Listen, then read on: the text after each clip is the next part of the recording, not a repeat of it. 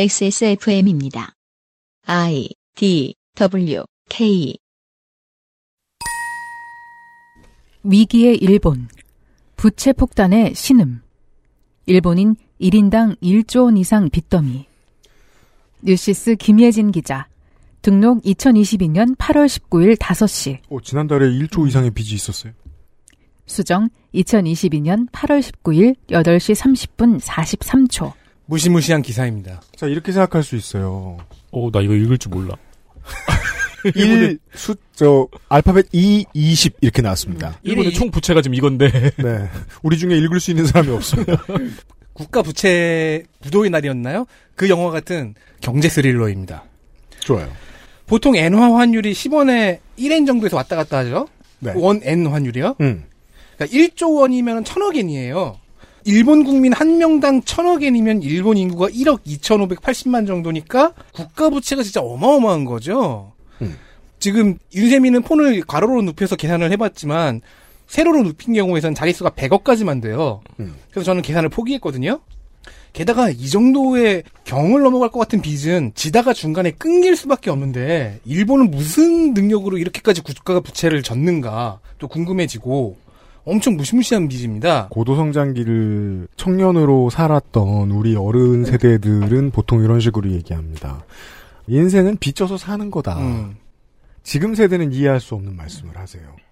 어, 왜냐하면 그 시간이 경제력을 담보해주는 시대가 점점 끝나가고 그죠. 있기 때문에. 근데 어른들은 뭐 공장을 짓든 뭐 사업을 차리든 어떻게든 빚을 지고 지고 또 져가지고 옛날에는 다 이게 동네 자영업자들이 은행하고 관계도 되게 좋았습니다. 그렇죠. 어차피 일하고 투자하고 하면 시간이 지나면 그 어차피 돈이 불어나는 걸 경험했던 세대들의 생각은 완전히 다르죠. 만약에 어느 정도까지 지금 능력이 있는 사람이어야 그 빚을 내주는 거니까 1조 원을 빌릴 수 있죠? 1인당 1조 원. 그럼 다 부자라고 봐야 됩니다. 그러니까- 어느 정도 부자? UAE 국민들이 초거지로 보이는 부자라고 그렇죠. 봐야 됩니다. 이건 걱정해 주면 안 돼요. 아 근데 걱정도 돼요. 왜? 아, 너무 많잖아. 현실을 초월할 정도로 많은 액수잖아. 지금 우리 핸드폰 기사님 아이고 기사님 안 돼. 빌린 돈에 쌓여가지고 행복하게 죽으면 돼요 그냥.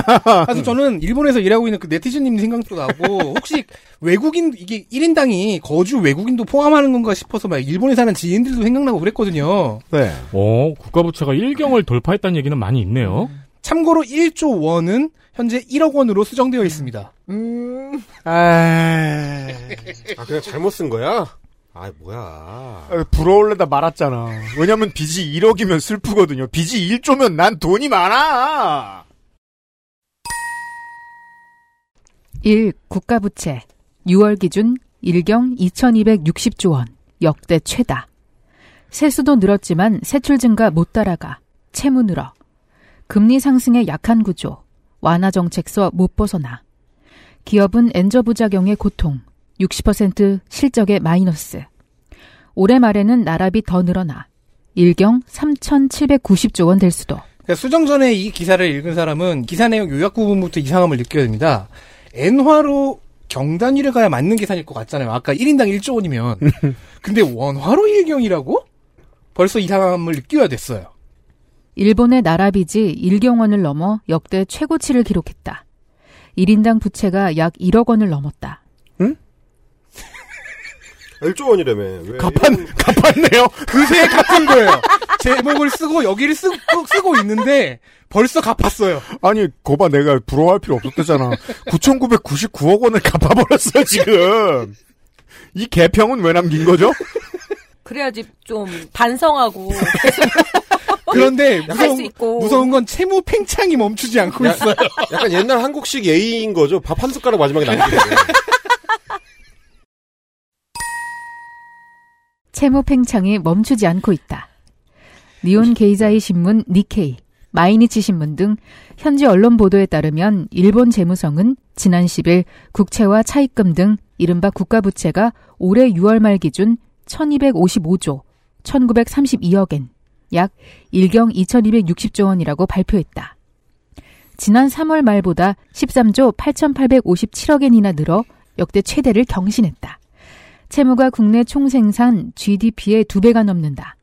선진국 가운데 최악 수준이다. 빚을 많이 지긴 진 거예요. 특히 국민 1인당 빚이 천억 엔이 넘는 규모다. 아깐 1억 원이었잖아요. 다시 천억 엔이 됐네. 뭔가 이상, 그 다시 1, 1조, 아. 천억 엔이면 1조 원이잖아요. 다시 늘었어요. 이것이 규모의 경제. 그러니까 그새 또 늘었어요. 이게 그렇게 인생 우습게 본다니까. 9,999억 박 갚고서 또 돈 좀 빌립시다. 그래가지고 9,999억을 또 빌렸어요. 근데 역시 또 계산이 이상합니다. 13조 8,857억을 음. 1억 2,580만 원으로 나눠야 돼요. 네. 그럼 만 얼마 정도 나오거든요? 왜 천억이 나오는 걸까요? 공 몇 개가 왔다 갔다 할 만큼 간이 큰 사람들이거나 역동성 있는 경제죠. 아니 왜 이렇게 기사를 정신없이 써요 이게? 왜 왜 기사를 이렇게 쓰지? 그럼 다시 참고로 이 천억 엔이라는 부분은 현재 천만 엔으로 수정되어 있습니다.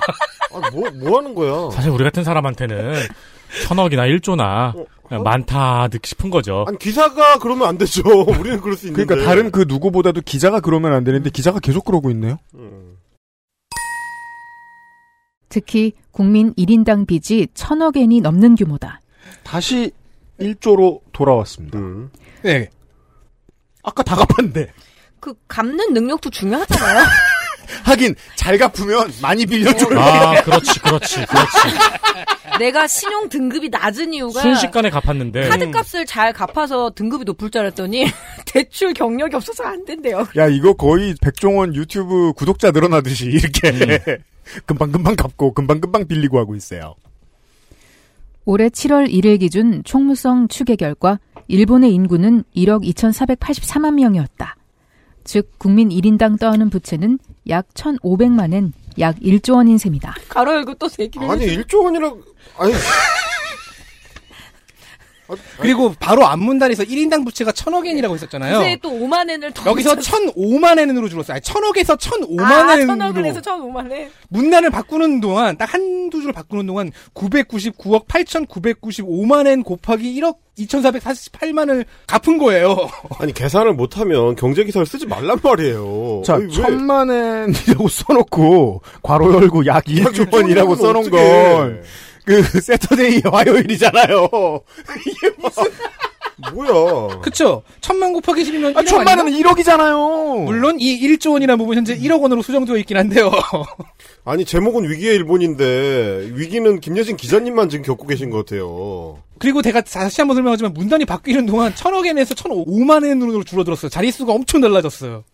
일본의 부채 상환 능력이 고이합니다. 이제 이게 이게 맞는 이론인지 모르겠지만 그 정도는 얘기합니다. 국민 총생산 수준에 빚을 질 수 있는 거예요. 국가는 경제 주체로서. 그러면 국가가 여전히 컨트롤할 수 있는 정도의 재무제표라고 봐야 됩니다. 1인당 1억 원이라면. 음. 일본의 경제력이라면. 음. 폭탄에 신음할 정도가 아니에요. 전혀. 그죠? 만약에 1조 원이죠? 그럼 신음 안 하고 죽어요, 그냥 바로. 실제 폭탄에 즉사. 열도 폭파. 예. 그렇게 분석하고 있는 경제 기사가 많네요. 일본이 부채가 이렇게 높은데 왜 이렇게 조용한가를 이제 분석하는데 물론 이 숫자는 틀렸습니다. 아니, 그러니까 이, 이 기자님은 ABC가 없는 사람이에요. 아니 아무리 그냥 평소에 우리가 기사를 많이 보기만 해도 국가 GDP에 뭐 일본 경제가 한 두 배 정도의 빚을 지고 있다 이런 얘기는 많이 들어왔으니까 음. 그럼 보통 그거를 국민 1인당 GDP로 쪼개면 그래서 한 평균 한 5천만 원 정도에서 이제 곱하기 2 하면 한 1억 정도 빚이 있겠거니라는 정도의 개념은 그냥 갖고 있는 거잖아요. 근데 갑자기 1조 원이라고 하면 어떻게 1조 원은 빚을 질 수가 있겠어요. 헷갈린, 말- 헷갈린 것 같아요. 말이 안 된다. 그 그걸 헷갈릴 수 있다는 게 이상한 거죠. 그러니까 사람이 네. 1억과 1조를 구분하는데 실패하려면 그냥 경제관념이 네. 없어야 돼. 19대까지 정규교육을 받았죠? 그러면 이걸 헷갈리는 건 불가능합니다. 저는 수포자로서 헷갈릴 수 있다고 보는데요. 이건 수, 여기서 수포자는 수학이 아니라 수학이 수 아니고, 아니야, 어, 수. 수, 수. 근데 중요한 넘버. 거는 중요한 거는 이 기사는 그 안에서도 계속 천억이었다가 천오만 엔이었다가 왔다 갔다 그러니까 한다는 거예요. 보면은 n과 원화의 이 비율을 헷갈리고 있는 것 같아 계속. 비율은 늘 헷갈리고 있고 네. 이- 그 제목부터. 아, 그렇구나. 근데 근데 이게- 비율 헷갈리는 것도 일관성이 없어요. 근데 이게 다녀오세요 김혜진 기자님. 유피디님이 짚어주신 게 되게 정확한 게 그러니까 부채 규모에 대한 개념이 없는 거예요. 음. 그러니까 1조 원이라는 숫자가 그냥 쉽게 튀어나오는 거예요. 자기가 쓰다가도 해- 아니 헷갈리는 수준이 따로 있지 그게. 네, 이상 수포자가 천문학적 숫자를 만나서 고군분투한 기사였습니다. 지금은 다 고쳐졌고요. 뉴시스의 김혜진 기자가 힘내기를 바랍니다. 그러니까 지금 저 겁나 놀라운 건 억과 조도 구분 못 하는데 만과 억도 구분을 못 합니다. 그리고 그게 기사 문단마다 들쭉날쭉합니다. 그래서 이 기사 앞에 대가로 위기의 일본은 위기의 김혜진으로 바뀌어 야겠네요. 그렇습니다. 1조 원의 부, 부채 폭탄이면 즉사한다는 사실을 다시 알려드리면서 오늘의 기사 읽기 놀이를 시작하도록 하겠습니다. 광고 듣고 오죠. 그것은 알기 싫다는 한 번만 써본 사람은 없는 빅그린 프리미엄 헤어케어. 작업 기억력에 도움을 줄 수 있는 큐비엔 기억력 N. 실천하는 사람들을 위한 노트북 한국 레노버. 구석 없이 안전한 두 번째 인생 예가 요양원에서 도와주고 있습니다. XSFM입니다. 병풍 추출물 70%, 비오틴, 판테놀 네 가지 과일 추출물, 이 모든 걸 하나로 빅그린 시카 샴푸. Big green. 중건성용 탈모 샴푸 빅그린 시카 내 집처럼 편안하게, 내 집처럼 안전하게. 그저 시간을 보내는 게 아닌 시간을 활용하는 곳. 예가 요양원이 그분들을 모시러 갑니다. 물리치료와 적극적 재활 프로그램, 인간 중심의 휴머니투드 케어, 보호가 필요한 요양이 아닌 함께 살아가는 요양. 두 번째 인생을 만나다. 경기도 양주 예가 요양원.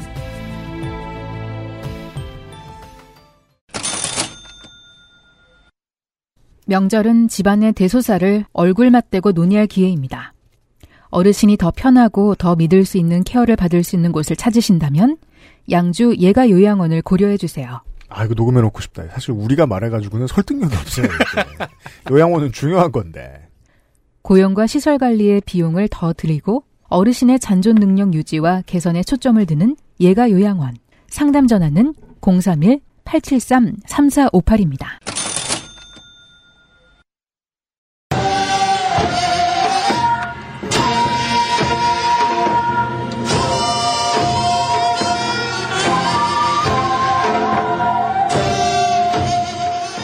이십이 추석 맞이 기사 읽기 놀이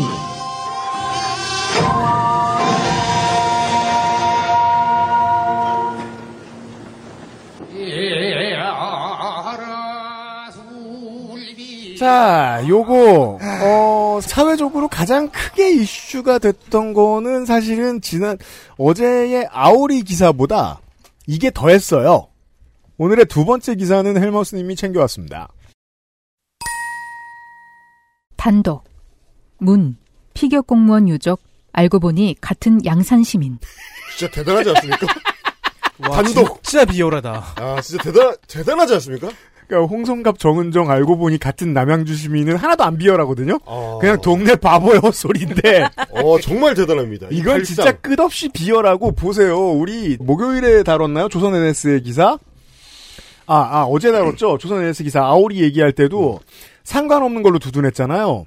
그런 걸 잘하는 사람들은 상관없는 걸로 비난합니다. 그렇죠. 그렇습니다. 아시아 경제 김영민 기자. 입력 2022년 6월 21일 11시 20분. 수정 2022년 6월 22일 11시 2분.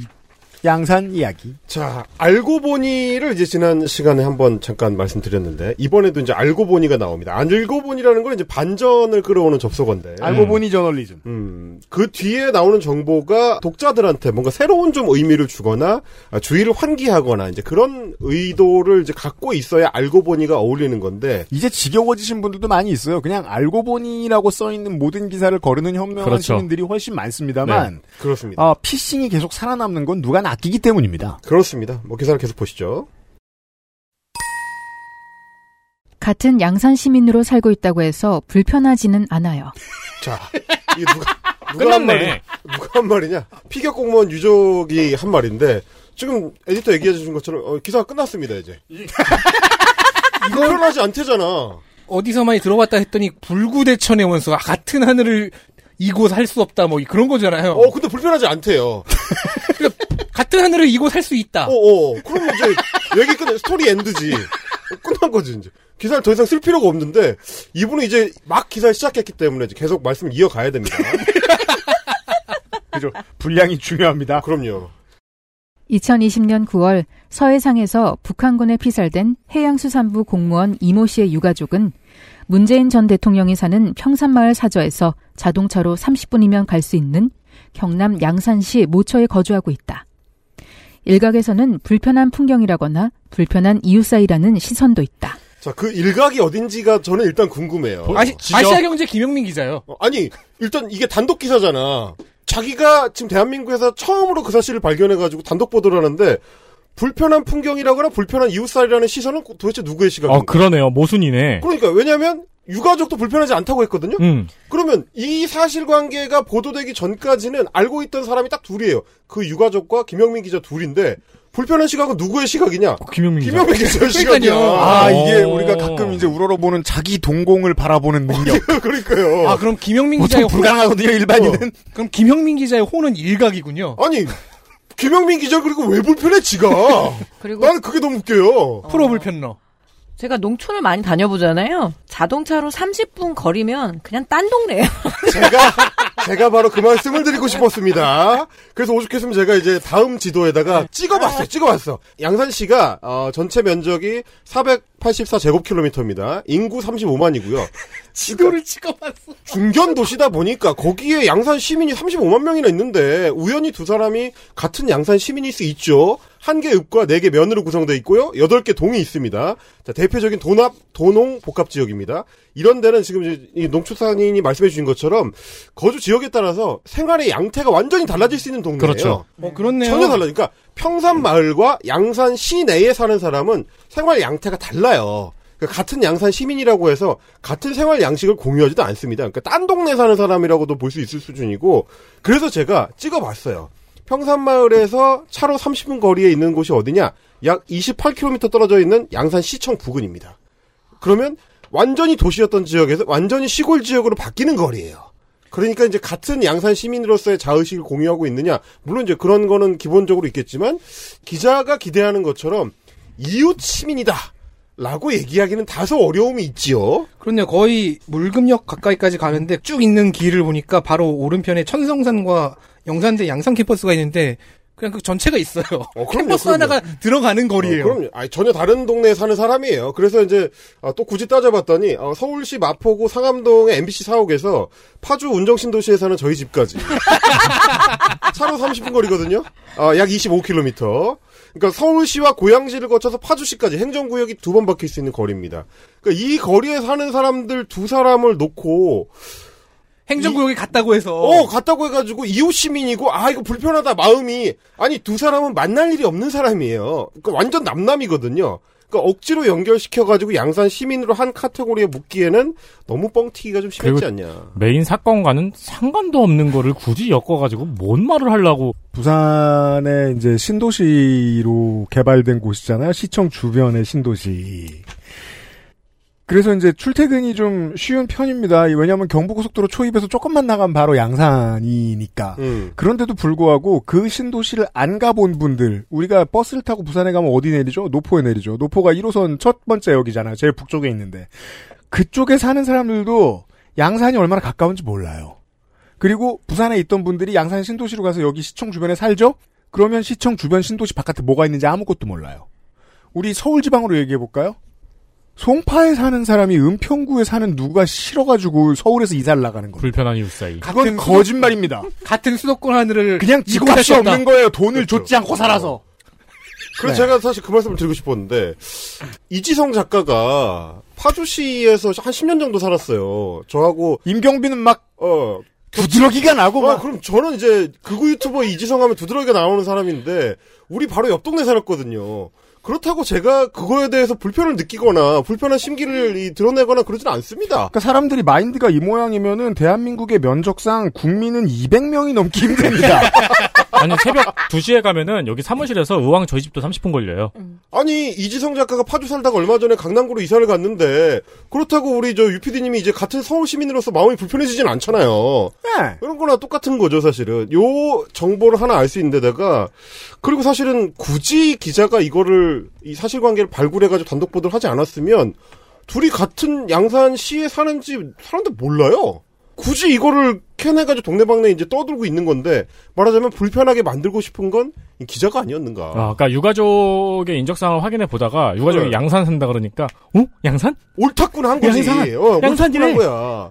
도대체 이거를 보도해가지고 얻을 수 있는 사회적 편익이 뭔지 나는 너무 궁금. 왜냐면 그분의 사생활이잖아요. 네. 어디 사는지를 우리 국민들이 다 알아야 될 필요가 없잖아요. 그 결론적으로는 이 그 서울촌 놈이 얼마나 무식해질 수 있는가에 그렇죠. 대한 아주 극단까지 나와 있는 예 서울에서 출근 시간에 차로 30분이면은 500m거든요. 그렇죠. 그런 느낌을 주고 싶은 거겠죠? 평산 마을 같은 시골 동네에 있는 사람들을 양산 시내에 있는 사람들이 모르기도 합니다만 양산 시내도 주로 신도시기 때문에 아파트 천지잖아요. 네. 자기동에 있는 사람도 모릅니다. 아 그럼요. 저랑 덕질이가 같은 아파트 살았는데 우연히 마주친 적은 거의 없어요. 딱 한 번, 딱 한 번. 딱 한 번 봤어요. 딱 한 번. 그거는 작가님이 굉장히 노련하게 피해나 있다는 소문은 있어요. 그랬던 거예요, 눈이? 그냥 저 같은 원래- 하늘을 이고 살기가 그러니까 쉽지 않아서 굉장히 노련하다는 소문이 어, 있어요. 같은 주민등록상 주민. 그래서 지금 도망간 거야? 문 전 대통령에 대해 만감이 교차할 테지만 유가족 측은 같은 양산 시민 이외의 의미에 대해서는 말을 아꼈다. 뭐 사실 그 의미에 대해서도 말을 아낀 거예요. 말을 할 게 없잖아요, 사실. 뭐라고 할 거야. 어. 아, 저 음. 산 너머에 사는구나. 끝. 그러니까요. 양산시에 사는 거랑 관련해서 무슨 얘기를 들어낼 수가 있느냐. 뭐 그건 사실 없는 거죠. 없으니까 없는 건데. 아니, 이준석 대표 어디 살죠? 노원, 노원구 살죠, 노원구. 그러면은 너무 가까운 거 아니에요, 대통령이랑? 그렇죠. 불편한 신기가 될 수 어, 있겠네. 이거 서울 전체가 불편해서 못 살겠네. 네, 대통령한테 물어봐야죠. 그렇죠. 예, 같은 서울 시민으로 살고 있어서 불편하냐? 그럼 원래 불편하다. 그게 답이죠. 그러니까요. 예, 저 새끼는 원래 불편하다 내가. 혹은 이 새끼는.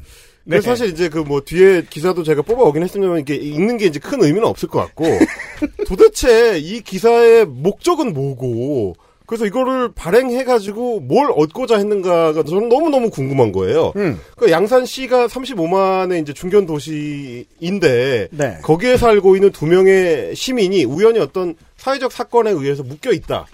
라는 거 두 명. 외에 35만 명 음. 중에. 어 그렇죠.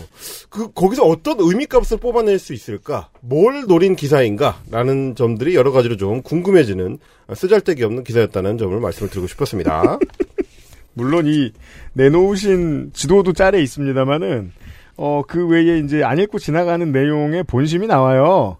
뭐 문 전 대통령을 검찰에 고발할지 직무유기 또는 직권남용. 음. 예 음. 이걸로 이제 문 전 대통령으로 향하는 그 수사의 징검다리를 이 사건으로 놓고 싶어가지고 거기다 이제 한동훈 살짝 얹어놓고. 예, 기름을 붓고 그리고 이름이 더럽혀지지 않기를 무슨 짓을 했든 간에 이제 망자가 그러길 원하는 유가족의 이해와 맞아떨어져서 지금 이 스토리가 진행되고 있잖아요. 그 여당의 의도에 맞는 내용들이 뒤에 붙어 있어요. 따라서 단독이라고 써 있지만 내용은 사실상 없어요. 네. 없습니다. 예. 예, 만약에 뭐 옆에 뭐 진주에 살았다 그럼 같은 경남인대로 단독 쳤을 거예요. 그렇죠. 일단 불구대천의 원수까지는 아닌 걸로. 차라리 단독이라면은 양산 시민으로 살고 있다고 해서 불편하지는 않다고 말해가 단독으로 더 의미가 있겠네요. 그렇죠. 네. 이런 쓸데없는 제목 낚시로 바이트를 낭비하지 않아 주시기를 다시 한번 부탁을 드립니다. 네. 제목 낚시 하나 감상하셨습니다. XSFM입니다.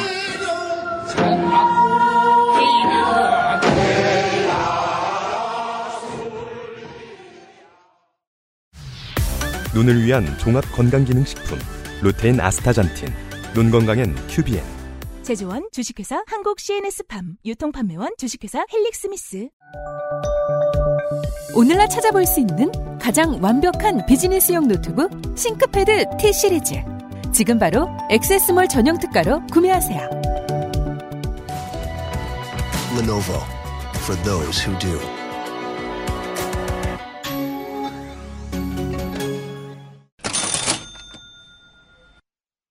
김종성 우리 이거 녹음한 지 한 4년 된 것 같아요. 그죠? 그렇게 오래됐나요?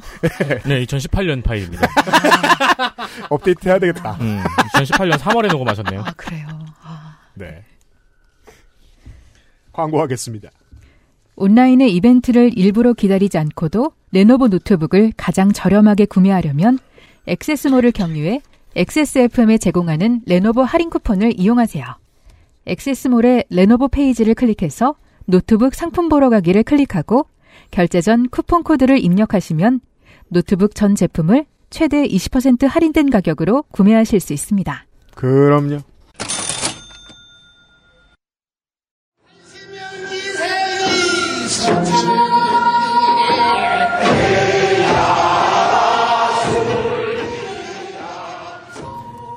에디터가 골라온 기사. 기사가 두 개 남았는데 올 추석에 저희들이 가지고 놀게. 어, 그 둘은요. 이런 공통점을 갖습니다. 첫날에 제가 말씀드렸죠. 저쪽에서 뭘 가지고 어떻게 싸우는가. 네. 그런 주제를 담고 있고 또 하나의 공통점은 같은 사람이 썼습니다. 과대망상, 이준석의 전성시대, 1개월 천하로 끝나나, 입력 2022년 8월 20일 4시 4분, 수정 2022년 8월 19일 8시 48분, 제가 좀 치사하죠. 그 가처분 신청 인용되기 전에 기사를 가지고 왔습니다. 좋아요. 그리고 이게 이 제목으로도 이제 우리가 대충 분위기를 파악할 수 있는 게 끝나나? 라고 질문으로 끝난 제목 있죠. 거기에 나온 주어는 무조건 기자가 싫어합니다. 음. 기자의 이름을 확인해 보실까요? 데스크. 데스크입니다. 어, 책상이 글을 썼어요. 네. 데스크는 뭐야? 근데 사다코죠. 근데 이게 잘못된 아, 걸까요? 데스코? 맨 밑으로 가면은 이제 자유기구가 전기수 씨의 글이라고 맨 밑에 네임카드가 붙어 있어요. 그죠. 근데 위에는 데스크라고 돼 있더라고요. 네, 데일리안이. 그러면 정기수 씨는 데일리안에서 책상으로 일하고 있는 거예요? 아, 등을 내주고? 그치. 인간 책상. 네. 근데 야구장에 사인할 때처럼. 상당히 특이한 애인데 그- 신기한 게 입력은 8월 20일인데 수정을 하루 전날 그 맞습니다. 수정을 먼저 하고. 음, 아, 오랜만에 보는 이런 음. 지겨운 광경. 타임리프. 이거 뭐야? 어떻게 예. 제발 할 수가 있지? 미래에 쓴 글을 과거에 수정하지 좀 말라고. 어, 그럼 정기수 씨도 시간 능력자야? 네, 20일 날 4시에 입력했고 어, 전날에 전날 아침에 수정했습니다. 부제 보실까요? 대선 때 나를 보고 찍었을 것이라는 놀라운 자기애, 괄호 열고 한자로 자기의. 순교자 프레임 먹히자 과대망상 증세, 아. 어, 진료를 하고 있어요. 제가 늘 이렇게 감탄할 때 요즘 쓰는 표현이죠. 어, 노동신문 칼럼 같습니다. 뱉는 말마다 머리 기사로 실리니 기고만장. 노동신문이네, 노동신문. 그 인간 자체가 싫다. 아, 그렇죠. 이런 얘기잖아요. 가처분 기각. 경찰 기소되면 확실한 퇴출. 둘 다, 틀렸죠. 둘 다 안 됐잖아. 네. 그 위시리스트를 적어 놓는데. 그렇죠. 틀렸죠. 다 구매하지 못했어요. 판결 나오기 전에 오만방자한 기사를 한번 보겠습니다. 보자. 이준석의 전성시대다. 어허. 요새 라디오 방송에 나와 말만 했다 하면 언론에 크게 실려 뉴스메이킹 장사 재미에 톡톡히 젖어 있다. 음. 그의 언사는 가짜나서 제목만 보고 마는 이가 필자만은 아닐 것이다. 너무 너무 싫은 거야. 야, 이거 저 한동훈 장관이 민주당 의원들 다루는 것만큼이나 아. 말을 고깝게 하기가 와, 저- 아, 현역 정치인한테 가짜. 아, 이게 되게 정말 그 보는이 마음 편하고 신나는 게 이해관계가 하나도 안 걸려 있는 사람들이 이렇게 서로 싫어하는 걸 보는 건 되게 재밌죠. 오, 어, 흥미로워요. 아니, 그리고 이게 이제 저는 첫 대목에서 이 필자가 갖고 있는 이준석에 대한 증오와 동시에 이준석에 대한 뭐 뭐랄까 일종의 위기감이나 컴플렉스 같은 그렇죠. 어. 거. 네. 아, 제목만 보고 만다는 거는 그걸 들여다볼 용기가 없는 거거든요. 이게. 무섭다. 어. 하지만, 하지만 제목은 계속 눈에 아, 밟힌다. 계속 뜬다. 무섭다. 그게 그래서 이제 그 그게 이제 소셜이나 게시판에서 흔히들 얘기하는 믿고 거른다는 표현이죠. 음. 그 얘기는 그 믿고 거른다고 말한 그 존재에 내가 위기감과 위협을 그렇죠. 느낀다 그럼요. 뜻입니다. 예. 그래서 일부러 무시한다는 티를 내고 싶은 거죠. 무대응 대통령에게 잽을 날려보니 한번 해볼 만한 것 같은지 자고 일어나면 말들을 만들어가며 공격한다. 대통령이 얼마나 열심히 대응하는지는 우리 저 권성동 의원을 통해서 그죠. 드러났습니다. 이런 잽질 또는 새총질을 전하면서 전면전이라고 지칭하는 건 가당치 않다. 아 언론사 어. 칼럼이라고. 어. 단텔방에서 왜 정기수 이 기사 공유하면서 이거는 진짜 리춘이 아나운서로 이거는 근데 성우님 읽으니까 전면전이라고 네, 조금 되게 지칭하는 건 가당치 않다. 어, 대충 너무 그런 차분해 느낌입니다. 보이네요, 진짜. 하지만 네. 차분하게 갑시다. 그의 최근 방송 발언들 중 최소한 세 가지가 각각 다른 머릿기사로 보도됐다. 어, 뭐, 샜어. 대통령이나 중대사건 발표자가 아닌 성매물 문제로 당 윤리위 징계를 받은 사람의 하루 한 프로그램 녹취록이 세계의 톱기사, 인터넷 판 기준을 양산해낸 것이다. 어, 음. 이분도 그래도 저하고 비슷한 문제의식도 하나 가지고 계십니다. 딱히 민생에 상관 있는 사건이 아니었는데 너무 많이 탑을 점령하긴 음. 했잖아요. 근데 인터넷판 기준 톱 기사는 무슨 말이에요? 인터넷판 톱은 뭐냐? 그러니까요. 자기가 팔로우하는 신문 기사인가? 내가 너무 좋아하는 뭐, 포털 사이트에 그리고 노출되는 좀 거. 그리고 좀 낮춰보고 싶은 거죠. 음. 아. 지면이 아니고 인터넷판이다. 짜치다. 그러나 윤석열 통 큰 줄 알았더니 금수도꼭지 대신 녹슨 수도꼭지, 국민도 속고 나도 속아 외에 더 중요한 내용이 있었다. 놀라운 나르시시즘, 자기애이다. 네.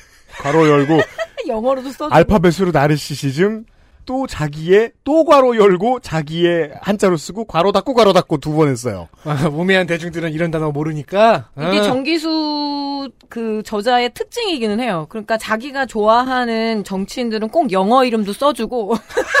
영어 이름이 아, 그 네, 그거- 호칭을 가지고 노는 특징이 있어요. 네. 그러니까 바이든은 그냥 바이든이잖아요. 근데 이제 미국의 어떤 그런 공화당 뭐 누구면 꼭 옆에 그 어- 영어로 원어민을 다 그러니까 쓰고. 예를 들어, 그런 걸 써주고. 바이든은 네. 바이든이 이렇게 말했다. 한편 그 말에 대해서 도널드 트럼프 미 합중국 전 대통령은 이런 식으로 이야기를 해요. 근데 그 사람은 뭐 플리처상 뭐 2회 김나는 막 이러면서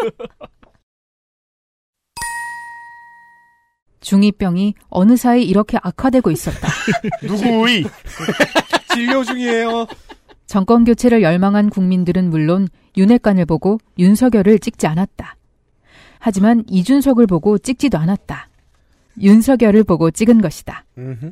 보수 정당이 썩 내키지는 않지만 후보가 민주당 이재명보다는 나은 인물이라고 생각해서 지지한 게 중도층의 표심이었을 것이다. 뭔데? 그렇게 생각할 겁니다. 이쪽 진영에서는. 음. 이준석의 나르시시즘은 0.73% 신승을 잃은 유권자들의 마음에 자기 자신이 있었다는 굳건한 착각이다. 그는 거부감이 강한 보수정당의 대선 후보에 호감을 갖도록 하는데 일조를 한 이미지 메이커였을 뿐이다. 무슨 일 한 거죠? 그쵸. 지가 또 다 인정은 했어요. 이미지 메이커는 중요한 역할이죠. 가장 메이커죠, 모든 것이죠. 거의. 예, 선거에선 킹메이커입니다. 근데 이제 이미지 메이커였을 뿐이다. 여기서 읽히는 거는 너를 다 이용했으니까 단물 다 빨아먹었으니까 빨리 사라져라는 얘기 같기도 해요. 그러니까 그러니까 너가 나한테 내가 꺼갔던 돈을 받아야 한다는 건 되게 착각이다. 너는 나에게 돈을 빌려준 사람에 지나지 않는다. 뭐 대충 이런 이런 발화입니다. 네. 와우. 그 이미지도 37세로 겉은 젊지만 속은 노예한 야당 대표의 속은 것이었지만 말이다. 되게 나약한 깎아내림이죠. 야. 그리고 너무 인정을 해버린 다음에 되게 나약한 깎아내림이에요. 되게 속상한 게 말할수록 인정하고 있잖아요, 네. 지가.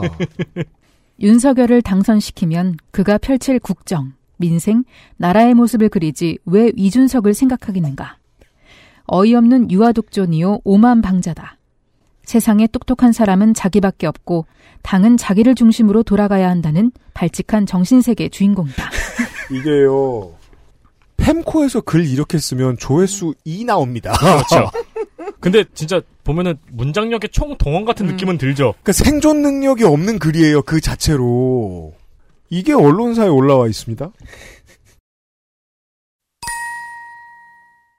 이 후안을 전혀 내다보지 못하고 골수 보수 우파 이들의 당심은 옳았다를 뺀 중도 우파와 역선택 진보좌파 민심이 이준석을 그 위험한 자리에 올려놓았다. 음, 좌파가 역선택했는데 그게 이준석 때문에 온 표다 뭐 이런 식으로 음, 말을 하고 그렇죠. 싶은 건가 봐요.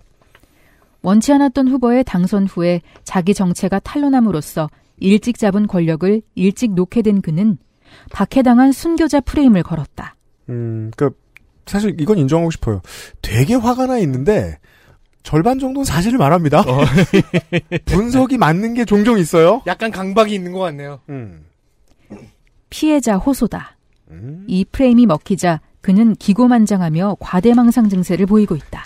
그러나 박해는 사실 윤석열이 이준석에게 한 게 아니라 이준석이 윤석열에게 한 것이라는 사실을 알만한 보수 지지자들은 다 안다. 여기서 이게 이제 그저 벌거벗은 권력 싸움임이 본질적으로 드러나죠. 서로가 서로를 향해 같은 주장을 하고 있죠. 서로가 서로를 박해했다. 그렇죠. 그리고 양쪽 그거 모두 다 주장 사실이고요. 필자의 지난 칼럼들에서 이용한 그의 어록들이 그것을 충분히 증명한다. 이런 소리를 한두 번 한 것이 아님을 알 수 있습니다. 그게 뭔지 또 안 적어놨더라고요.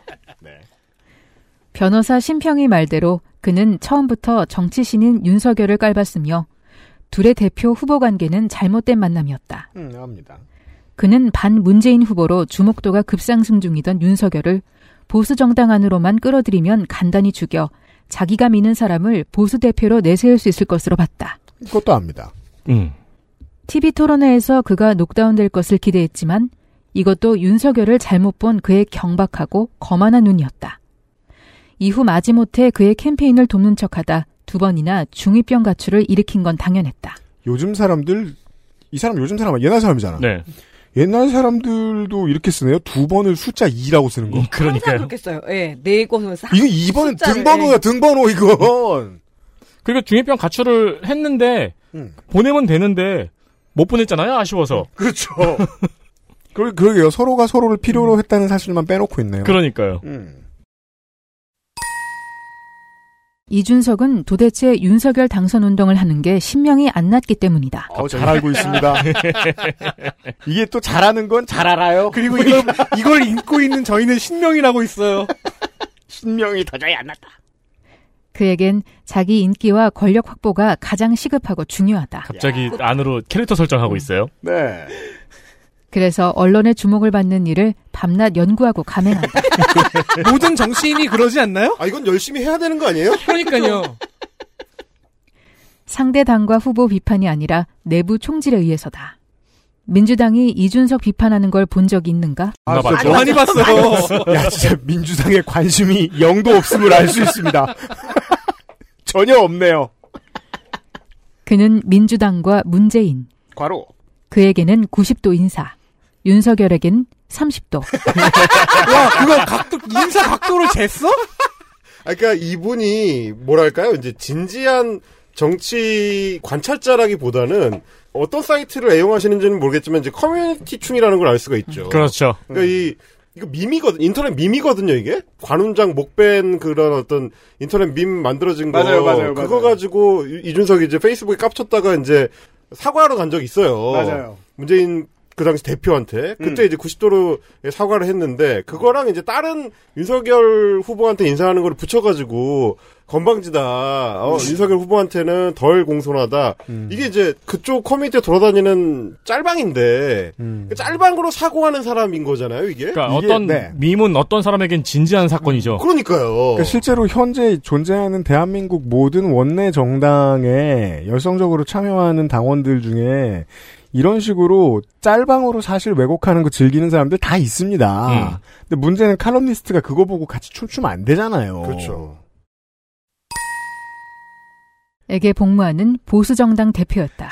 문재인에게 복무하는 보수정당 대표는 그러니까 이제 문재인 뭐? 어, 희귀하네요. 문- 문재인 정권 내에 보수정당 대표는 문재인에게 복무하는 보수정당인 거야. 그러면 민주당이 이겼어야지. 그죠. 그는 윤핵관과 싸운 것 같지만 실제로는 윤석열과 싸웠다. 그렇죠. 같은 거죠. 그의 적은 원래 윤석열이었다. 왜? 자기보다 인기 있고 풍채, 풍채? 부채는 인정. PC. 인격 모든 면에서 더 나은 사람이니까. 저도 이게 너무 궁금한 게, 그 60년대 이전 세대들한테 풍채는 복부 비만을 뜻하는 말인가요? 그렇죠. 아니면 어깨 떡 벌어지고. 바지를 너무 크게 입으면 풍채가 좋다고, 하- 그러니까 그 보이즈 투맨 정장 있잖아요. 그 윤석열 음. 대통령 특유의. 아 덩치겠죠 덩치. 아, 그러니까 여기서 보면 결국에는 자기 자신을 투사하는 대상으로서 윤석열이라는 인물을 지금 갖고 있다는 걸 알 수 있어요. 자기 같은 어른들한테 깝치는 어린애가 너무 꼴보기 싫은 거죠. 음. 아, 첫날에 한동훈 장관 투상 양반하고 똑같은 거군요. 그런 거죠 지금. 그러니까 이게 이제 윤석열이 이준석한테 박해받는 게 저 어리고 똑똑하다고 하는 애들이 나를 박해하는 것처럼 아프게 느끼는 거죠 지금 이분은. 음. 아, 어디서 꼰대 소리를 많이 들어보셨구나. 아, 그리고 인기, 풍채, 인격 이런 거 보니까 이거 알파메일의 조건이 있잖아요. 자기보다 센 남성을 윤석열이라고 놓고 그거 부러워하면서 자기한테 투사하면서. 네. 그쵸. 알파메일은 사과 따위 알 필요 없지. 음. 네. 열등 컴플렉스다. 그렇게 생각하는 거죠. 본인 본인이 갖고 있는 것 같은데. 음. 누가 컴플렉스를 가지고 있는지는 명확하게 알겠죠. 우리가 지금 산산히 글을 음. 읽어보니까. 셋 중에 하나입니다. 이준석, 윤석열, 글쓴이. 그렇죠. 네. 심평은 대통령이 이제 그를 처리해야 한다고 했다. 심평 변호사도 별로 안 좋아하는 것 같아요. 보니까 아까부터 호칭이 그다지. 네. 아, 자기가 나이가 더 많은가 보다. 음, 그럴 수 있겠습니다. 59년생일 건데, 어, 예. 어, 그래요. 네. 그를 처리해야 한다. 여기서 그는 이준석 전 대표죠. 인연이 다한 것이다. 갑자기. 잘못된 만남은 끊고 가야 한다. 그가 신청한 가처분, 그를 곧 소환할 경찰 수사 등이 둘이 짧았으나 시끄러웠던 인연을 드디어 정리하게 될 것이다. 그러면 퇴출이다. 틀렸죠? 자, 일단 틀렸고. 네. 게다가 이 사람들이 되게 공공연히 드러내놓고 수사기관이 여권의 정치에 복무한다는 걸 디폴트로 생각하고 있다는 걸 자꾸 보여줘요. 이게 참람됐다는 걸 지적할 수 있느냐 없느냐가 이 정당과 나머지 정당을 갈라주는 구분선이 됩니다. 우리나라 정치적으로. 그 기준으로 지난번 정권의 모든 수사를 또 바라봤죠. 네. 판사 출신 국민의힘 의원 김기현은 전문가로서 가처분 기각을 확실한다. 아, 매겼죠. 김기현 의원 1패. 판례도 정당 일에 법원이 개입한 경우가 드물다. 아니, 제가 얘기했잖아요. 정당이 법원더러 개입해 달라고 했잖아요, 이번엔. 담당 판사 황정수가 호남 우리법 연구회 출신이라고 해도 그렇다. 자, 지난주 헬마우스 코너를 참고해 주십시오. 네. 우리법 연구회 자, 이 출신? 어르신은 아닙니다. 이, 이봉규 TV를 봤죠. 다 틀렸죠. 야, 네. 그리고? 내가 이런 것까지 원전 찾아줘야 돼? 어쩌다 이런 헛소리가 나오게 됐는지? 성상납, 증거인멸, 증거인멸 교사, 무고. 이준석이 안고 있는 사법 리스크 3종 세트도 이달 말 시안을 향해 글을 조여오고 있다. 상대방 변호사들이 언론에 발표하는 증거와 정황들로 봐서는 이준석이 수준의 기소가 확실하다. 언론 이용 잽 분탕질로 구가 중인 이준석 전성 시대는 1개월 천하로 끝날 것인가? 그리고 이 칼럼의 유통기한이 일주일도 안 갔죠. 그렇죠. 이걸 쓴 정기수라는 사람 재밌네요. 찾아보니까 82학번이네요. 네, 그리고 8인 연생이어도 지금 82년생은 아니, 나야. 8, 학번이 아니고 82년 졸업. 아, 졸업? 네, 그 70년대 학번이에요. 네, 그러니까 경향신문하고 시사저널에서 예, 근무를 했었고요. 저작으로 윤석열의 시대정신 상식이라는 음. 책이 있네요. 59년생인 것 같더라고요. 네. 그러면 신평 변호사보다 3살 어린데요? 그렇죠. 그래서 이 정기수 신평 씨가 변호사 네. 형한테 왜 그래? 싫어하네. 음. 펠로시한테 낸시 펠로시한테 자꾸 할머니 할머니 하는 거라고 나이 차이가 19살 차이밖에 안 나요. 우리 아버지가 뭐죠? 저 저- 제가 우리 아버지한테 할아버지 할아버지 하진 않잖아요. 그러니까 네, 펠로시 할머니를 검색하시면 정기수 씨의 또 다른 칼럼을 확인하실 수 있습니다. 자, 이번 추석에 우리의 메인 DC 중 한 분을 잠시 후에 다시 한번 만나보시겠습니다. 광고 듣고 오죠. XSFM입니다. 두피가 건조하고 간지럽다면 트러블이 생기고 심지어 비듬까지 아직 빅그린 안 써보셨나요? 약해진 두피에 필요한 건 저자극 세정. 강한 보습력으로 생기 있는 모발까지. 빅 그린 두피를 씻자 빅그린 시카 샴푸 안정과 재활 엇갈린 두 가치를 고민합니다 조금 더 안락하게 조금 더 편안하게 예가 요양원이 그분들을 모시러 갑니다 두 번째 인생을 만나다. 양주 예가 요양원. 이 난리를 쳤는데 가처분이 인용이 됐어요. 그렇죠. 화가 많이 났겠죠? 이게 그 유튜버들하고 비슷해가지고 본인이 예측한 대로 안 되죠? 그럼 또 다른 방식의 예측을 내놓는 방식으로 어, 또다시 작동합니다. 그래서 쉬지 않고 그랬습니다. 화가 난 이후에 동일인의 칼럼을 농축산인이 가져왔네요. 그렇습니다. 자, 이번 추석의 열세 번째 그리고 마지막 기사 되겠습니다. 좀 전과 같은 사람이 있었어요. 보수의 탈을 쓴 얼치기 진보. 너무 화가 났다. 진짜. 더 싫어졌어요. 아, 진짜 너무 화가 났어. 이준석의 커밍아웃. 아, 막 던집니다. 이제 아주 진보로 분류했어요. 네. 저놈은 좌파다. 데스크. 데스크죠. 데스크죠. 정기수 씨의 직업이죠. 입력 2022년 8월 26일 4시 4분. 수정 2022년 8월 27일 4시 21분. 이 할아버지 새벽에만 글씁니까? 나는 이 할아버지가 수정을 할 때 뭔가 더 독한 용어를 이렇게 아, 더 생각났어 이러면서 고쳤을 것 같아요. 그렇죠. 정말 그랬을 것 같습니다. 네. 저도 그런 생각 듭니다. 네. 필체, 비유, 의식, 문장력. 고 2급. 병은 중2지만 수준은 고2입니다. 그냥 똑똑은 하거든요. 자기가 갖지 못한 어. 컴플렉스에서 학벌 뭐 이런 거 다 갖고 있어서 네. 그거에서 끊임없이 얘기를 해요. 예. 청년에 속고 하버드에 속았다. 젊은 거 하버드는 내가 못 가진 거니까.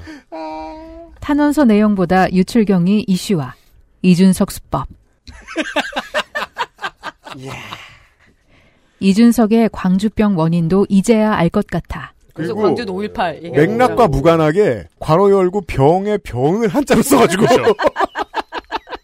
이건 뭐랄까 마치 꼬부기 스쿼트 이상해 씨 말봤어 이렇게 이름을 써주는 그런 느낌입니다. 꼭 강조하고 싶을 때. 전교조 세대, 교조적 역사의 인식, 친진보 성향 뿌리. 나이가 문제야? 그 막 나가네, 여기서는 이제. 마음에 어. 안 들면 이제 뭐. 막 나가네. 그 자기 당의 사람도 음. 용공분자로 몰이하는군요. 그렇죠. 무기는 똑같네요. 지들끼리 네. 싸울 때도. 음. 음.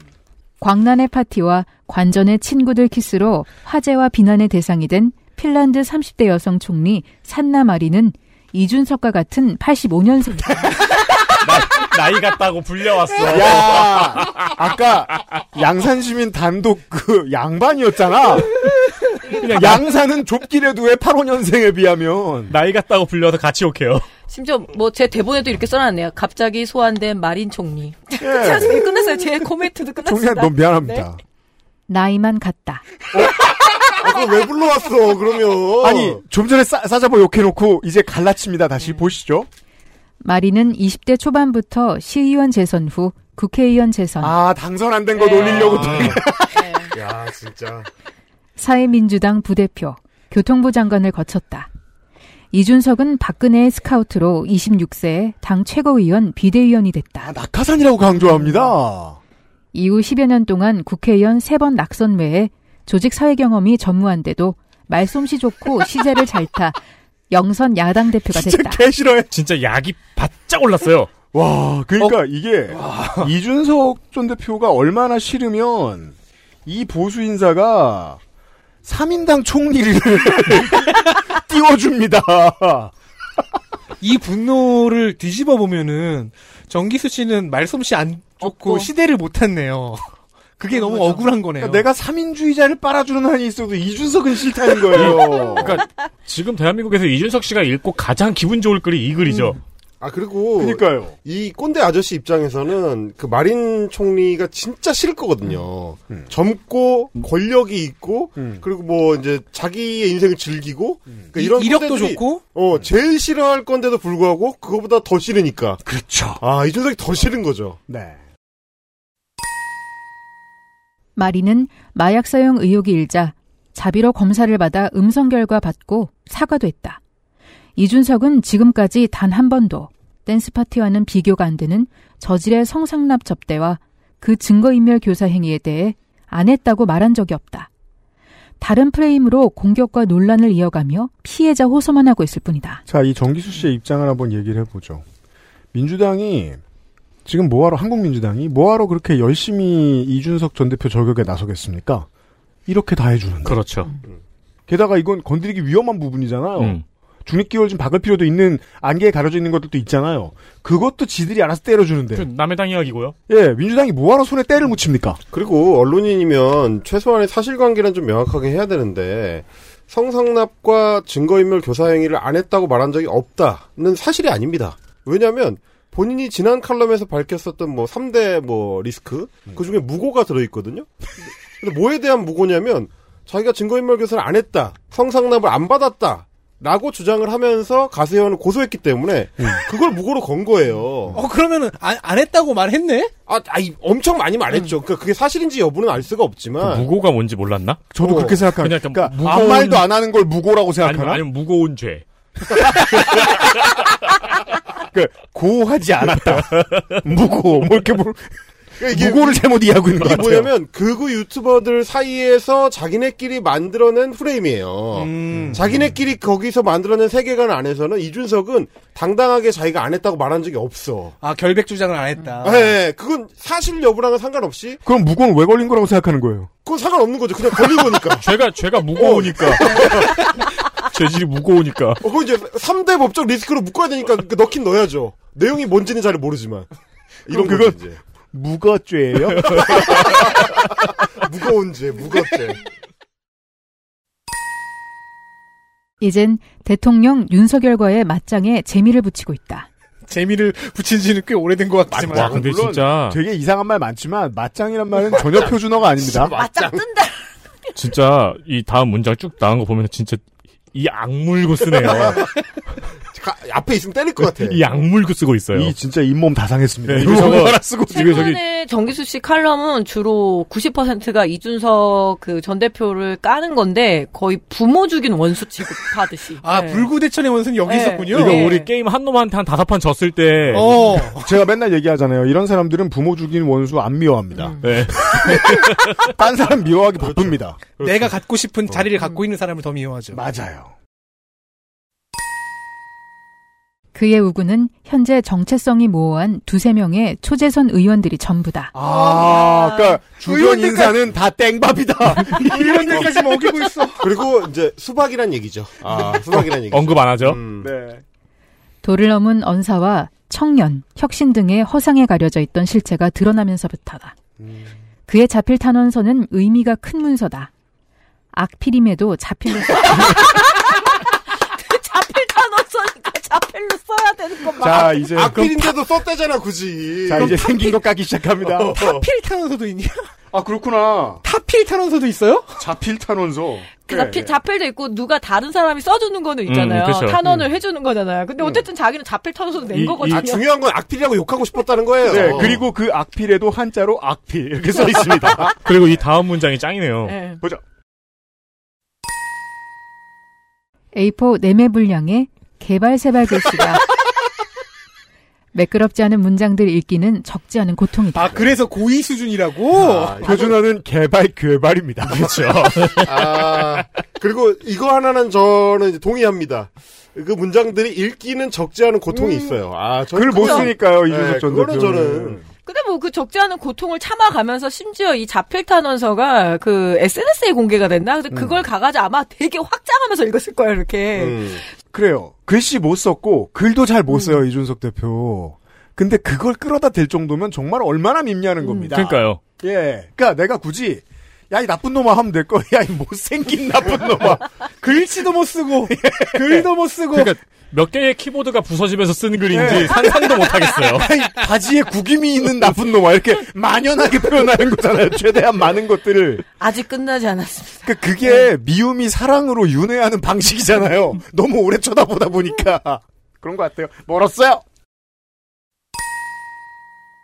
컴퓨터 전공자가 볼펜과 백지를 택한 것은 네. 그 탄원의 간절함을 시각적, 물리적으로 판사에게 보여주기 위해서였을 것이다. 컴퓨터 전공자면 다 워드 쓰냐? 순천고 출신으로 우리법 연구의 핵심 멤버였다는 이봉규 TV 끊지 못합니다. 우리 법 연구가 아니었다고. 이번 가처분 판결 주신 황정수도 글을 읽느라 고생 좀 했을 듯하다. 갑자기 황정수 판사 이야기를 하면서 아니 근데 네. 여기서 주심 판사도 글을 읽느라 고생 좀 했을 것이다면 되잖아요. 음. 근데 굳이 순천고 출신으로 우리법 연구의 핵심 멤버였다는 이번 가처분 판결 주심. 아니 이 앞에다가 그거 왜 다는 거야 도대체? 네. 그 이렇게 밉다는 느낌으로 맞아요. 그 얘기 하려고 했어요. 황정수 판사만 다룬 칼럼도 있어요. 자, 일관성 나옵니다. 자, 산나마린 총리는 3인당 정치인임에도 저 이준석을 까기 위해선 띄워줄 수 있잖아요. 호남 출신이고 우리법 연구의 핵심 멤버였다고 오해하고 있어서 안 그래도 미운 사람도 이런 사람마저도 띄워줄 수 있는 거예요. 이준석을 까기 위해서면. 저 사람도 얼마나 힘들었겠어라고 썼잖아요. 예. 이준석은 이 탄원서 공개와 반응을 국민의힘 당내 인사의 열람권을 이용한 셀프 유출, 셀프 격앙이라고 주장한다. 이슈 파이팅이다. 중요한 건 내용임에도 유출 경위로 소음을 일으키는 수법이 매우 이준석스럽다. 어, 이거는 정말 맞죠, 그거는. 초자 어딘가 밑바닥에 있는 민주당의 생각이죠. 네.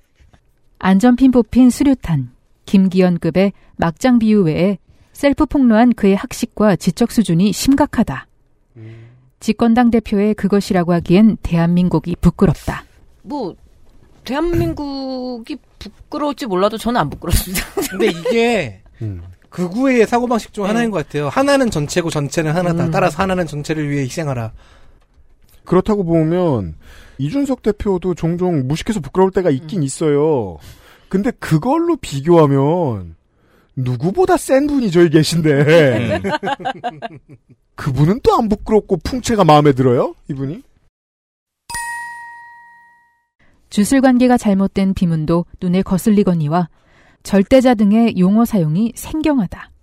윤석열을 정부도 아닌 여당의 절대자로 군림하는 사람이라고 보는 이들이 이준석 말고 있는가? 민주화 이후 네 번째 보수 대통령으로서 법치를 내세우는 윤석열에게 전두환이라니. 민주당이나 진보좌파 지지자들 사이에서도 의아하게 읽혀졌을 것이다. 그렇지는 않았습니다. 그 주술 관계가 잘못된 비문은 정기수 칼럼니스트의 전문입니다. 민주화 이후에 네 번째 보수 대통령이면은 김영삼부터 셌네요. 그렇죠. 네. 음, 전두환까지는 인정을 못하는 거구나. 그러니까 그래도 민주화는 인정을 어. 하네요. 음? 그러게요. 신군부의 현 대통령을 빗댄 것도 엉뚱하다. 음. 그의 단편적이고 교조적인 역사 인식을 보여준다. 전교조 세대 이준석에게 전두환은 악의 화신이고 뭐? 역사를 바꾼 최대 사건은 5.18인 것이다. 자, 이제는 그러니까 너는 전두환이 좋은 거야 싫은 거야? 그 감정은 쉽게 파악해내기 쉽지 않고요. 그러니까요. 보수가 뭐가 싫을 때 가장 많이 꺼내는 이름들 중에 넘버 3쯤 되는 전교조 전교조를 세대. 이준석에게 담급니다. 네. 퐁듀합니다. 와, 진짜 싫은 거예요. 이거 진짜 싫은 거예요. 근데 전교조 세대라 하기에는 교총도 있잖아요. 그리고 그렇잖아요. 네. 과학고에 얼마나 많은 전교조 선생님들이 있었을지는 모르겠지만, 음. 예. 아, 근데 갑자기 이게 툭 튀어나온 게 이 칼럼니스트의 특징이긴 해요. 네. 그러니까 싫은 건 다 말아 넣고 있습니다. 아 근데 이제 우익 우파들이 이제 지네들 사이에 상식으로 가지고 있는 건데 음. 근데 네, 민주당이 선거에서 이긴 몇 번의 선거의 원인을 정규조 탓으로 100% 돌리죠. 그렇죠. 네. 선동 소책자를 읽고 정치에 막 눈을 뜬 감상적인 고의 수준이다. 고의 두 번째 나왔습니다. 네. 그러니까 우리가 게임하다가 제일 기분 좋을 때가 상대방이 갑자기 욕할 때잖아요. 그죠? 우리 엄마 안부 묻고 그, 막. 예, 그러면은 아 네. 내가 이겼구나 싶잖아요. 음. 내가 제대로 털었구나. 그거죠. 게임 차네 이럴 때. 어, 그러면서 왜냐면 말이 없으면 뭘 열심히 하고 있다는 뜻이니까 나도 손을 놓으면 안 돼요. 그렇죠. 근데 욕을 하기 시작하죠? 그러면 나가서 담배 피고 안 됩니다. 걔는 이미 무너져 있거든요. 그렇죠, 자, 지금은 잠시 이준석 전 대표의 워딩을 따랐습니다. 칼럼에서 보시죠. 그들의 오판에 따라 결국 민주주의를 지키는 최전선에 서도록 강제된 것은 민주주의의 수호가 그들의 역할인지도 인지하지 못하고 살아왔던 광주의 시민이었습니다. 서울역 해군 학생들이 며칠 뒤에 광주에서 발생한 비극을 보고 그 짐을 나눠 짊어지지 못한 것을 평생 자책하는 것을 보면서 작금의 정당 민주주의가 위기에 빠진 상황에서도 제가 짊어질 수 있을 만큼은 짊어지고 후회를 남기지 않으려고 합니다. 아주 못 쓴 글은 아니. 네, 이 부분은 괜찮게 썼네요. 그래서 이 글 때문에 아마 아 이준석 네가 이 5.18 광주의 그게 너의 그 광주병이구나 아하. 이걸 이렇게 유출을 하는 거죠. 아니 근데 이게 병이라고? 아니 근데 서울역 네. 해군과 작금의 민주 정당 민주주의 사이의 문장은 한번 끊었으면 더 좋았겠네요. 아 그렇긴 한데 마연체긴 한데 그 크게 문제 있는 글은 아닌데. 그 복문이에요, 복문. 이게 예. 거슬이 두 번 연속으로 네. 돼 있는데, 음. 그러니까 잘 쓴 문장은 아니지만 이게 논지는 우리가 이제 충분히 알아먹을 수 네, 있는. 음. 네. 네. 기본은 한 일단 이준석의 글을 이렇게 옮겨놓고 또 다시 분노한 본인으로 돌아가겠습니다. 읽기가 굉장히 힘든 그러니까 마음이 안 들어서 뭐 읽기 가 힘든 거죠. 장문 실력 부족한 학생의 글이다. 자, 이럴 때 학생 학생 넣지 말자고요. 예. 그리고 많이 부족하진 않은데.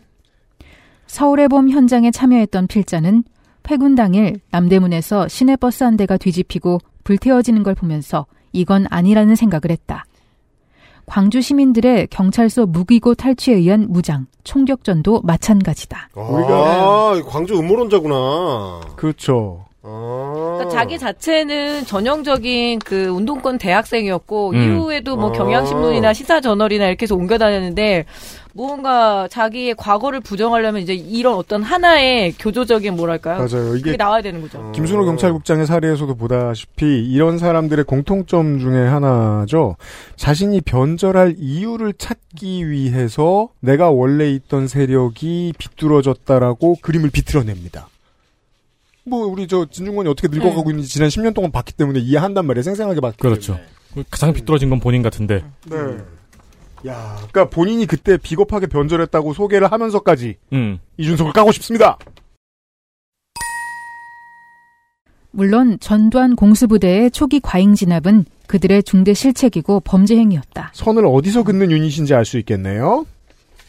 그리고 서울대생들의 회군은 규모와 영향력에서 전체 시위대의 20분의 1 정도에 지나지 않아 타대학 학생들이 아쉬움 이상의 의미를 두지 않았다. 아, 그러니까 서울대 학생들한테 컴플렉스를 갖고 있구나. 왜냐면 서울역 회군은 서울대 학생들만 사건 아니잖아요. 5.15 그 음, 네, 그렇죠. 사건이. 왜냐면은 대체로 전국에 특히 이제 서울 시내 소재한 대학교들이 총 집결을 어쨌든 했었고, 근데 그때 판단을 내린 건 그때 누구죠? 그 서울대 총학생회장? 심대평. 심재철, 심재철. 그냥 뭐 그런 것까지 있는데 이건 그렇죠. 심대평은- 서울대 학생들만의 심재철, 심재철, 네. 예, 겨- 기억은 아니거든요. 그래서 굉장히 그러니까요. 정기수 씨의 특징이 편집 기억을 되게 많이 갖고 있어요. 음. 적당히 다 편집해요. 자기의 기억도 역사의 기억도. 이게 이제 어느 순간부터는 그런 생각이 들더라고요. 사람이 정치적으로 갑자기 되바라졌고 되게 많은 사회 현상을 스스로 열심히 왜곡해서 새로운 유니버스를 막 만들더라. 보수의 이해에 좋게. 그런 사람일 때 이 사람이 어쩌다 그렇게 됐지? 생각해보면 저는 아주 아주 작은 습관을 발견하게 돼요. 자기에게 유리하게 한 방울 트는 오늘의 한 시간 정도예요. 어, 이건 이랬으니까 나한테 조금 더 편하게 해석해도 아무도 모르겠지? 이렇게 한 글자, 한 문장 바꾸는 습관이 20, 30년 쌓여가지고 사람을 그렇게 바꾸는 것 같더라고요. 그렇게 맘대로 다 바꿔놓고 사람들이 자기가 그렇게 왜곡시켰는지 모를 거라는 믿음이 쌓일 정도. 그렇게 늙는 것 같아요. 보니까. 그래도 본인도 지금 5.18에 대한 자기 인식의 전선이 분명치가 않아요. 자기도 더물러 설 곳이 없다라고 해서 벽을 쳐놓은 곳이 신군부의 탄압 정도 있는 것 네. 같아요. 그거 빼고는 다 뒤틀었잖아요, 지금. 음, 이런 사람들 많이 봤죠. 이준석의 저 인용문을 보아 그가 표로 이어지지 않는 광주 다지기에 병적으로 집착한 이유를 이제 알 것 같다. 보수정당은 광주를 버려야 되는데 왜 자꾸 광주 가서 우리가 이제 강 건너에서 볼 땐 이런 거 아니에요. 사실상 그렇게 해놓고 그때 희생된 진압군도 같이 위로하는 음, 음, 음. 마치 홀로코스트 가가지고 독일군 위안을 그렇죠. 위로하는 것처럼 굴면서 그걸 화해 제스처라고 말하고 있는 어찌 그러면서 보면 뭐- 화해하자고 하지 않는 놈들보다 더 무례하죠. 그 워딩이 모든 분이었죠. 음. 그렇게 말하는 놈들과 영원히 함께할 수 없다라고 말하는 놈들이 싸우고 있습니다. 아니 화해해 왜 싸워 똑같은 놈들인데 노회찬, 이정희 같은 좌파 정치인들을 추앙하며 갑자기 그 급.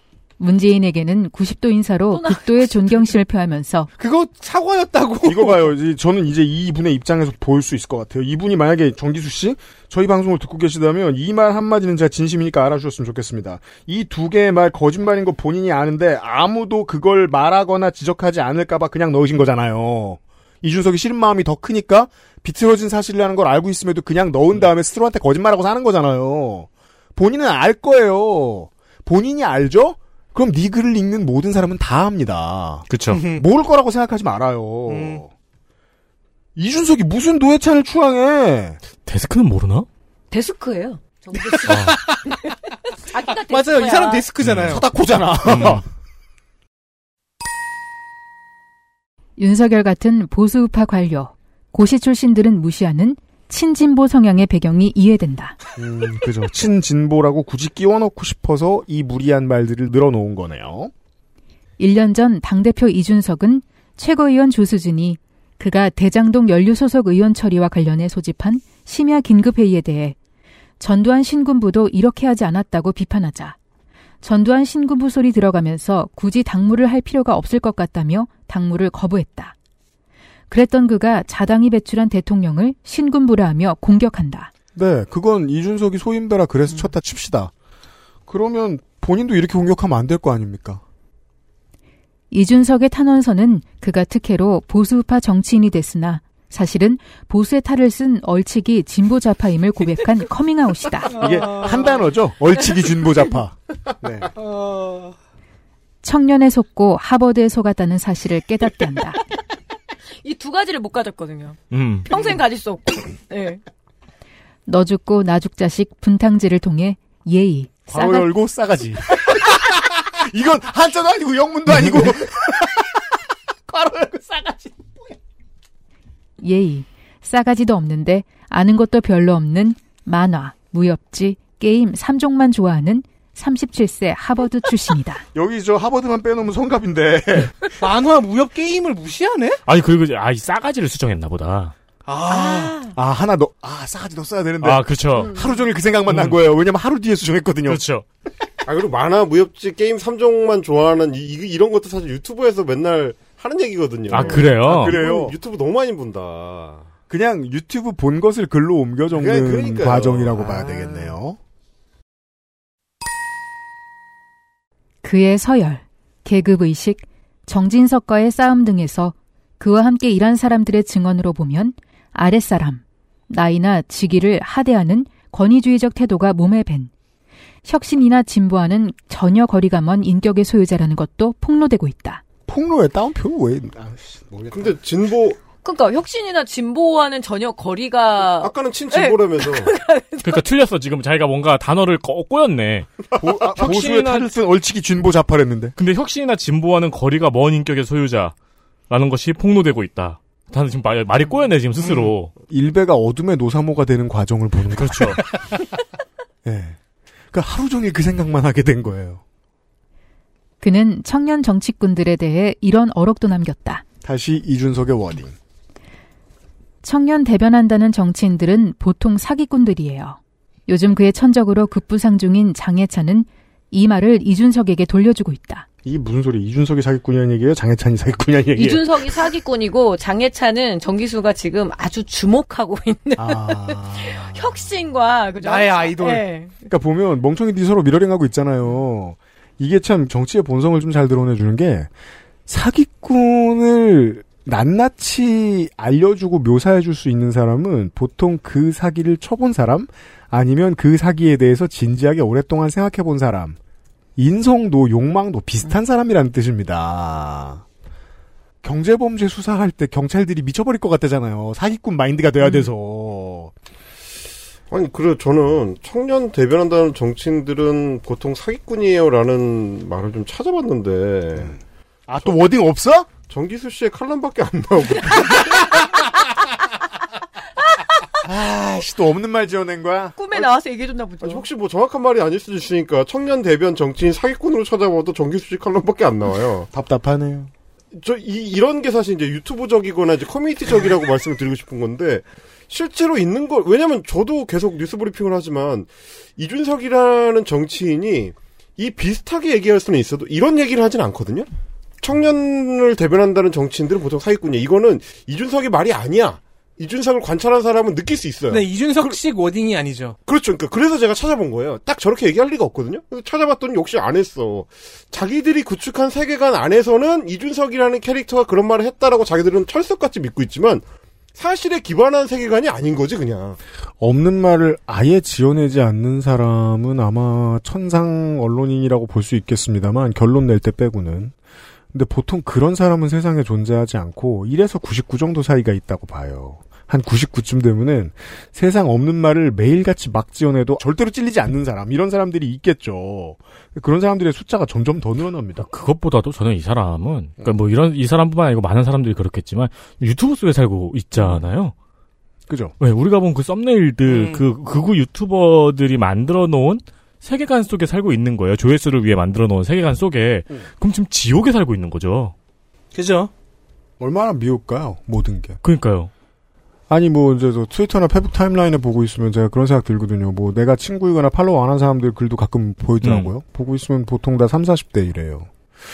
그래 저 나이 때는 이렇게 그 타임라인을 자꾸 붙들고 있으면 세상 모든 게 다 미워지는데 언젠간 내려놓겠지.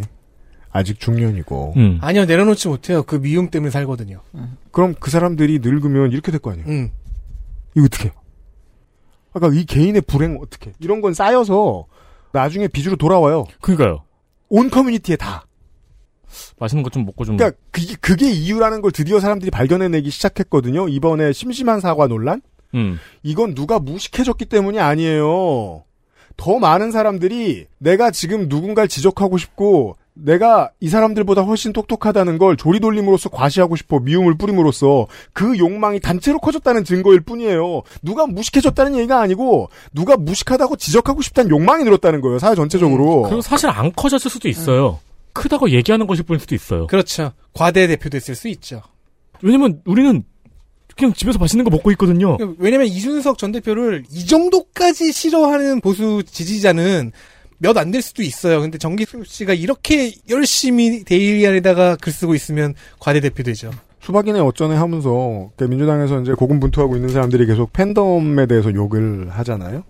그것도 이해할 순 있어요. 왜냐하면 온라인에서 스스로를 괴롭혀서 미움을 잘 퍼뜨리는 사람들이 정치 선수가 되기 좋기 때문에 그런 사람들이 주로 정치권에 영향을 끼치는 건 정당에 건강하지 않은 결과로 나타날 가능성도 높지요. 다만 그들이 현재 제일 센 사회인데 아예 안 받아들이고 담싸우면 어쩌겠다는 거예요. 반대로 국민의힘을 보라고요. 다 이런 사람밖에 음. 없잖아요. 음. 근데 저 정당은 팬덤 욕합니까? 못 욕해요. 모두가 그들이니까. 아직 안 끝났군요. 이것도 마지막 워딩이래요? 이준석 대표의? 아니요, 아니, 이건 장- 정예찬. 장해찬 아, 씨가 장해찬. 장해찬 씨의 워딩이에요? 네. 그걸로 마무리를 한 거 보니까 자기의 이야기를 대신한 마무리 워딩으로 삼은 거죠. 아, 장해- 나의 어떤 이제 후계, 후계자? 그러니까 이제 네. 나의 아이돌이 장해찬이죠. 핵심 청년이란 이미지를 쟤한테 뺏어와야 된다. 정기수 씨의 미스터 트롯은 장해찬 씨예요. 어. 여기 나오잖아요. 성우님이 그러니까 정기수 읽어주겠죠. 씨의 임영웅이에요? 네. 마지막 줄이에요?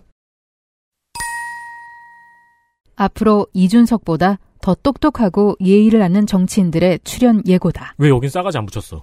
장해찬에 대한 네 평론이에요 이 사람의 이 전 대표가 기자회견 때 눈물을 흘렸는데 우리는 눈물을 흘릴 자격이 없다.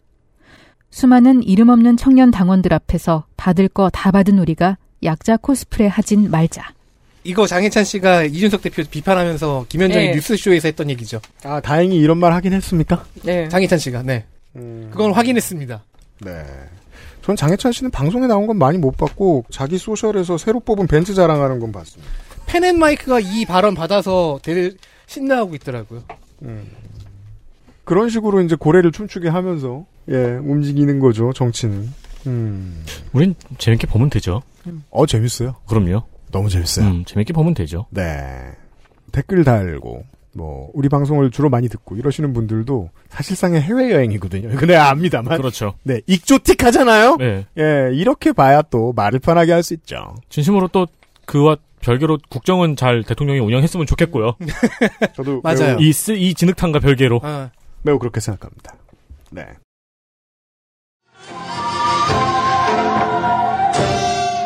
어, 끝으로 그 당선작이 없다 보니까 우리 청취자 여러분들 많이 제안을 해주신 분들께 선물은 드려야겠기에 음. 머니투데이의 고깃집 간 이재용 팁 얼마 줬길래 따옴표 역시 다르더라 를 추천해주신 주은종 씨하고요 그 내용 요약해드리면 50만원 줬답니다 그리고 중앙일보의 기사 김앤장 변호사 한 라운드 두 번 홀인원 캐디는 놀라 사라져 어 그거 너무 웃겼는데 아니 캐디는 일을 해야지 어딜 갑니까 뭘 했길래 놀라 사자, 사라집니까 아 그거 웃겼는데 네 어, 허리- 허리는 해- 했으니까 다른 골프공 챙기러. 이 기사를 추천해주신 김우식 씨, 이- 이렇게 두 분께. 아, 그리고 앞에까지. 앞에 네. 한 분 더 있죠. 네, 그죠. 어, 아우리. 아우리 사과 하고 그리고 저번 뉴스 라운드업에서 지적했던 공무원 떡값 남정모 씨하고 또 누구셨더라? 이, 이렇게 네 분 정도 되죠? 네.